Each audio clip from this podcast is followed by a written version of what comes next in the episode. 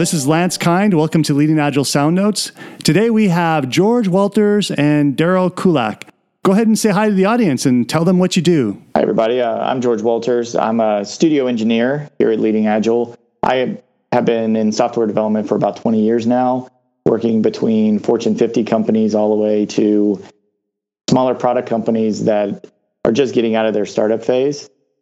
My primary responsibilities are coming in and helping with product extraction of tools, you know, setting setting the stage for making your your applications easier to change and faster to change over time. Hi, I'm Daryl Kulak, Principal Studios Director here at Leading Agile.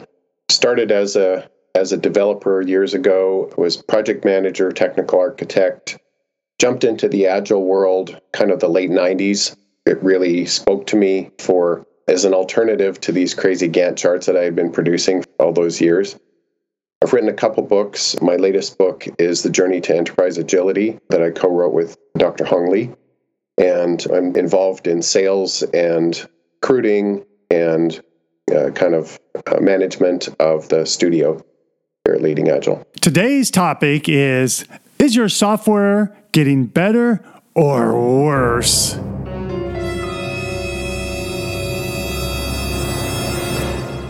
So tell me a little bit about Leading Agile Studios. Like, what kind of work do they do? We're part of the Leading Agile organization, which of course is dedicated to agile transformation. And I think what happened over time is that the executives at Leading Agile looked at all the pieces that they are transforming. So, you know, organizational change, financial transformation, product transformation, business architecture, and there was one piece that was missing over those years, and that is the software itself. So it's very possible that you can get a team operating quickly and able to, you know, move fast and they're doing their sprints and they have product owners, but their legacy software can actually hold them back. So Studios was created in order to help that part of agile transformation and be able to make the software as productive and as soft and as not that much of a millstone around the team's neck so that the whole picture is transformed. Well, you know, if, if you're going to help other people with software, does your organization make good software? That's always a good question. Yeah. So our organization uses the agile engineering practices. We test drive our software, we write the tests first before writing the code, and then uh, write enough code to make the test pass. Uh, we use continuous integration. We do pair programming.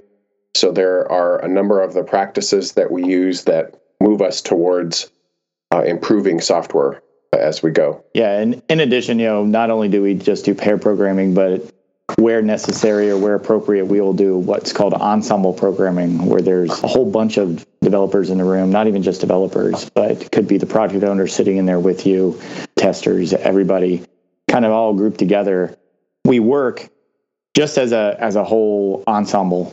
Think about like an orchestra. One instrument just doesn't do it, or two instruments, but it's a whole group of people figuring out and and moving along with the music. So we don't call it we don't call it mob programming anymore. We call it ensemble. We do not call it mob programming anymore. That has a slightly negative connotation. Um, so it's been it's been repackaged as ensemble. I like it. It's classy. You know, it sounds like you got the people part figured out, but how do you know that your software is getting better or worse over time? Typically, there are, you know, everybody's heard of the static code analysis tools that are already in the, in the wild today. The thing with those is they give you a point in time. So, what was the last time that the thing ran, uh, that the tool ran, and this is the way, this is what your code looks like, or this is what your software looks like but that doesn't really tell you the story of your application and, and your code base. We're building a tool that comes in and looks at your software over a long period of time to look at and see how the trends are progressing through the software. Are you getting better? Are you getting worse? And what it's telling you is it's telling you that that full story. We're not just looking at well, did it snow today? We're looking at what's it done for the entire winter. It allows your team to adapt more appropriately to what is what has been going on instead of what is the current situation. Lance, sometimes we get the questions. In fact, we've got this question actually from the CEO of a you know Fortune 500 company, and their question is, "How good are we at software?" You know, so being able to answer that question for that C-level person, uh, because it's a big question for a lot of companies, like especially in the Midwest, you know, that aren't in Silicon Valley. Like I'm pretty sure, you know, Meta uh, feels like they're pretty good at software. But for companies that in some cases have to compete against these companies, like you know, Silicon Valley comes into insurance industry, Silicon Valley comes into you know automotive. They start to eat away at the market share of those other companies in some cases, and so those C-level executives are asking, "Well, are we any good at software?" And sometimes the answer is, "You're not that great." Because you've treated software like a commodity, you've treated it like something that you add on to your existing product and you need to get better. So the first question is are we any good now, which you need to uh, like kind of assess where where do we stand today? And then you can ask the question like what George was saying, then you can ask the question are we improving? Are we better this week than we were last week? Are we better this year than we were last year? Nice. All right. At a company I just started in my mind here, the CTO, he said turn on the static code analysis in um, SonarQube, and we've been running it for the past six months. So, does your tool provide any additional value on top of that? Uh, it does. the The big benefit with the tool that we're building is tool like SonarQube is going to give you point in time. Hmm. Even though you've been running it over the last six months, it's not really telling you the story of the code. Where our tool comes in, we don't just analyze the code and say you have 500 errors and 300 warnings. We actually come in and we answer a question. Currently, the, the main question we're answering is Does your software quality get better over time?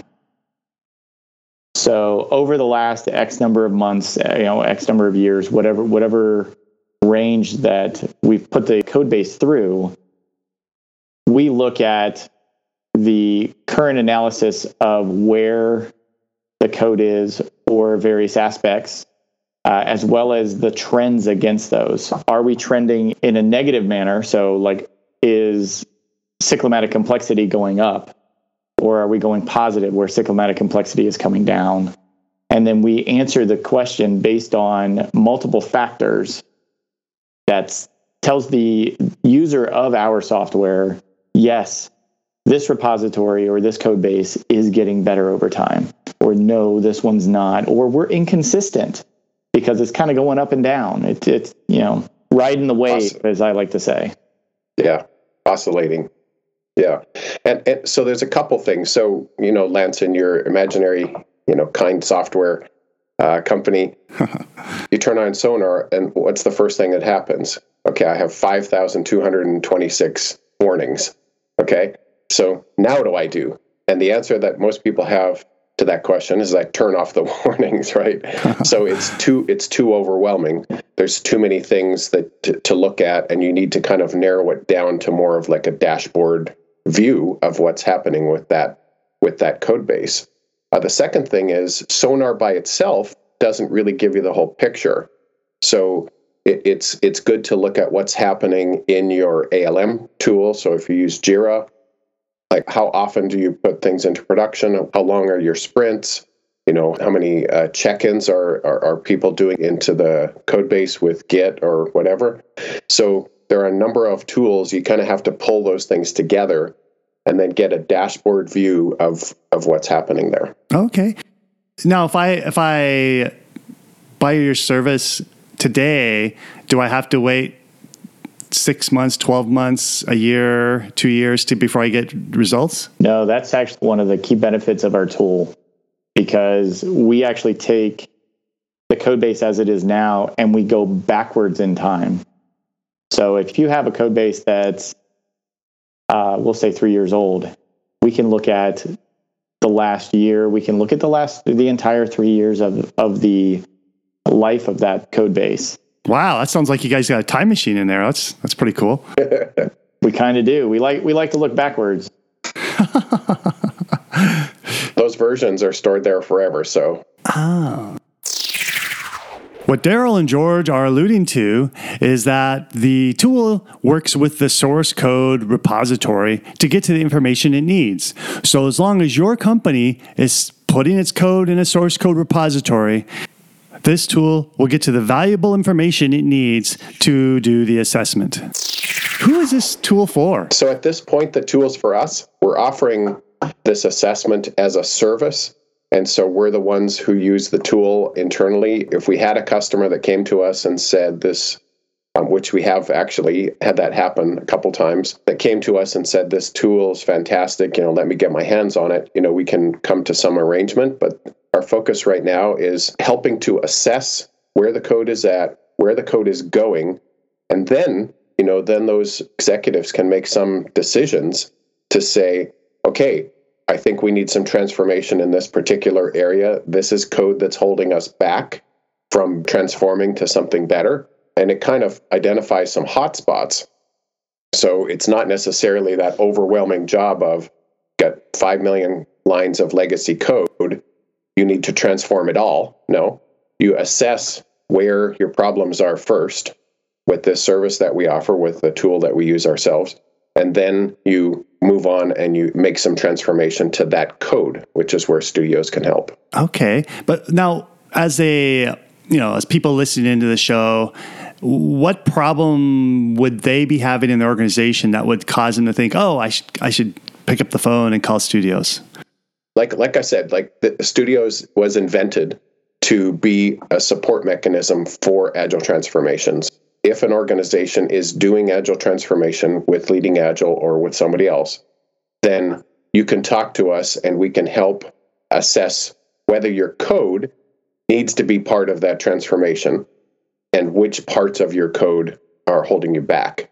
Otherwise if a company just had questions about a particular legacy application let's say that they could come to us and say we need help with this particular application help us assess where we are now, assess the trend, and then help us create a plan to do something about it.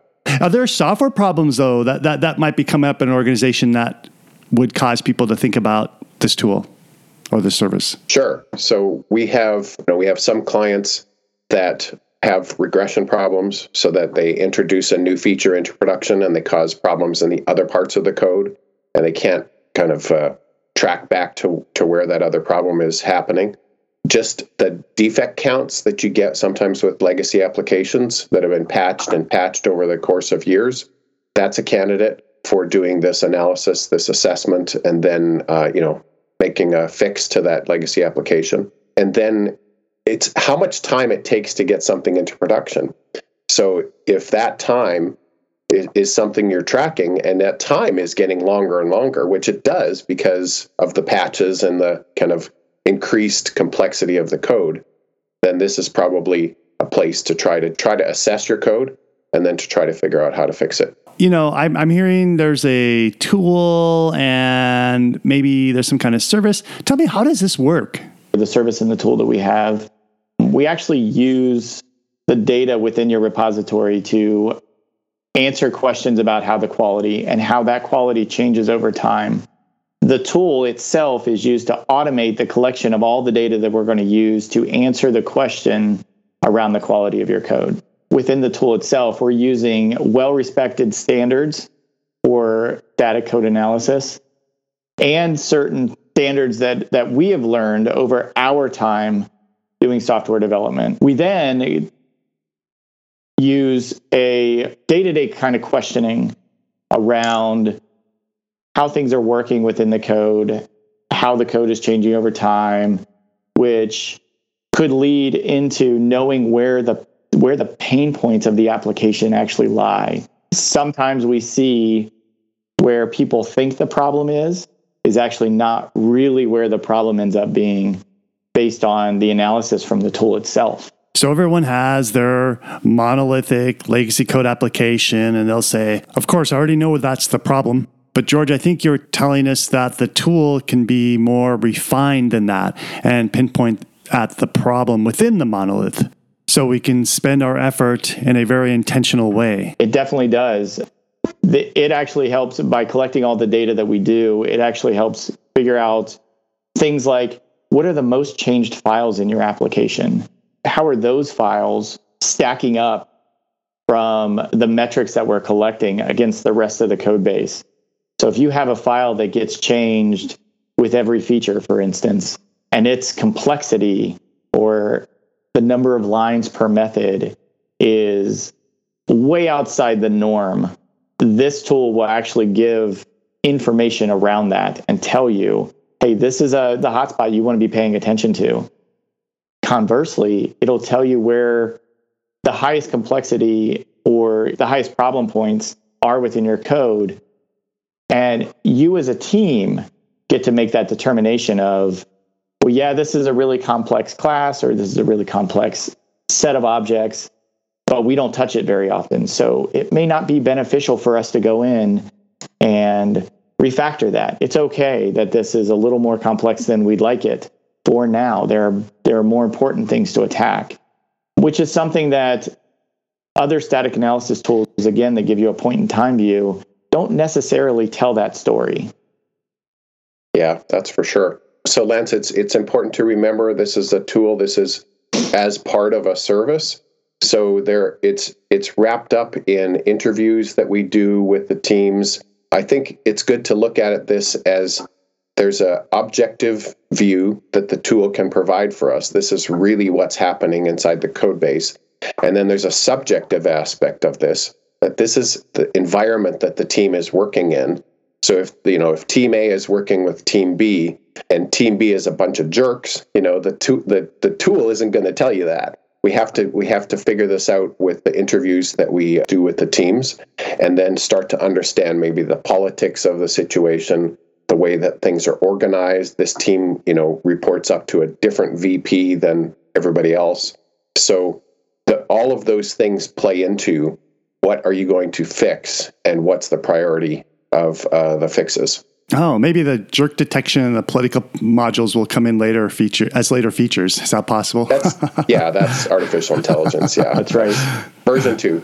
All right. Now, when I think about an organization, what is a C level or at least a dev manager somewhere in that range, what are they hearing that makes them realize, huh, maybe I need to look into this service? I think a lot of a lot of the and the, you know this is just some, but uh, anytime that they're noticing that a product is taking a lot longer to deliver than what they believe it should take, or even what they would like it to take, if their team is spending a ton of time correcting defects and regressions after code has gone or after uh, release has gone to production because as we all know the the cost to correct a defect after it's gone into production is drastically higher than catching it up front when your team you know as something as simple as your team is sitting there saying we really need to just throw this entire application away and rewrite it that's another big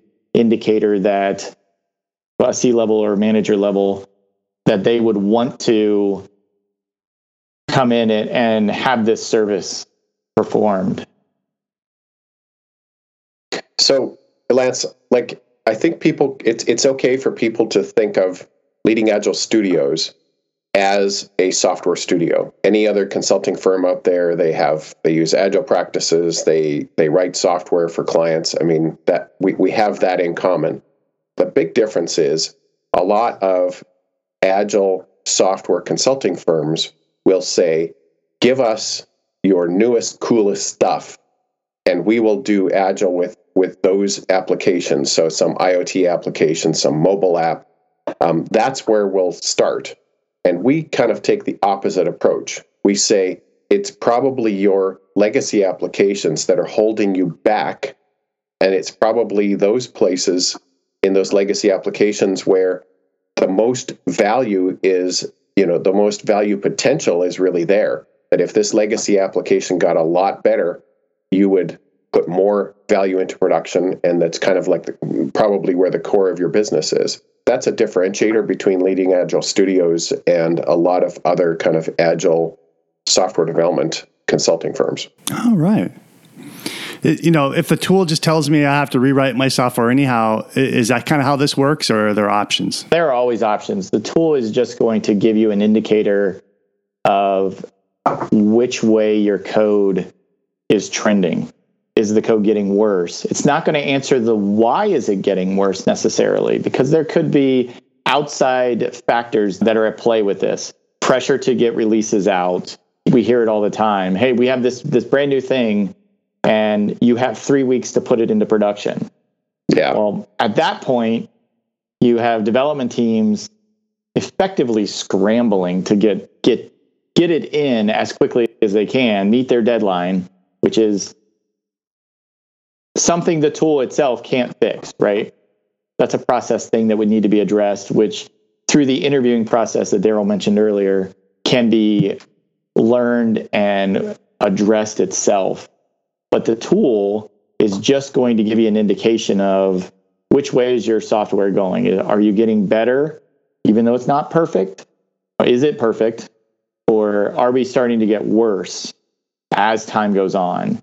And then it gives you indicators and suggestions through these are the most changed files, the, the files that, that have the like the worst complexity, the worst method line counts, the amount of fan in or fan out. How many how many classes does this rely on and how many classes rely on me? All of that kind of information allows someone to very quickly investigate and determine which way or what things to focus on to help make the application easier to change, to help make the application features faster to roll out. Yep. Yep. That's that's very well put, George. So Lance, you said the tool might tell you indicate towards rewriting an application But that's risky you know that's that is a big step to say we've got this legacy application our business depends on it and we're going to rewrite it from scratch you know in some new platform or new technology that's all fine. It's probably going to run fast and it's probably going to look nice in the new technology stack. But there's all kinds of business rules and all kinds of intelligence built into that legacy application. You better get it right when you do that rewrite. And so we kind of look at you know the the just uh, from scratch rewrite as a, a quite a risky endeavor for that company to take on. It might be less risky to just use the campground rule when people are going in and, and fixing defects. Leave the campground a little bit better than how you found it. Or it might be that we do our, our product extract service, which is making the software in alignment with how your business really works. All of those things are less than a rewrite, less risky, but also may give you a lot of the benefit that a rewrite would have. Any future direction for this tool? We're constantly evolving this tool. We're making it as extensible as possible so we can add in new programming languages over time. There's a, a number of languages that we've we've seen in the wild so far that are pretty prevalent, but as needs arise, we can very quickly adapt this tool, adding in effectively any language that does have a static analysis analyzer. As the market demands, we'll add support for those languages, such as the SAP programming language, acronymed ABAP. That's one that we're starting to see a lot more of within our clients. The world's our oyster on this one. As long as there's a static analysis tool and there's a need for it, the tool we have today is very extensible to use those industry standard tools to to gather our data and help us analyze the trends and, and where your where your product is going. Now that we got everyone excited about this service, what should people do who if they're interested to take it to the next step? They can really go to the Leading Agile website, check out our company. If we put contact information here for us, they can use me as a contact, email or give me a call or on Twitter. So they can talk to us in a number of ways. And it's at this point, it's a service. So this this point, it's something that we would use to to help a company that we're consulting with. At some point, you know, it may be that we offer it as a tool that we sell, but that's not the point we're at right now. In addition, if they feel more comfortable on the Leading Agile website, if they go under the Contact Us section, in the contact us just mention studios code analysis and that information will get over to our group so we can reply and, and get the conversation started. Nice. Hey, thank you, Daryl and George, for sharing your knowledge to the to the Leading Agile Sound Notes listening audience. Yeah, thank you very much for having us. Thanks, Lance.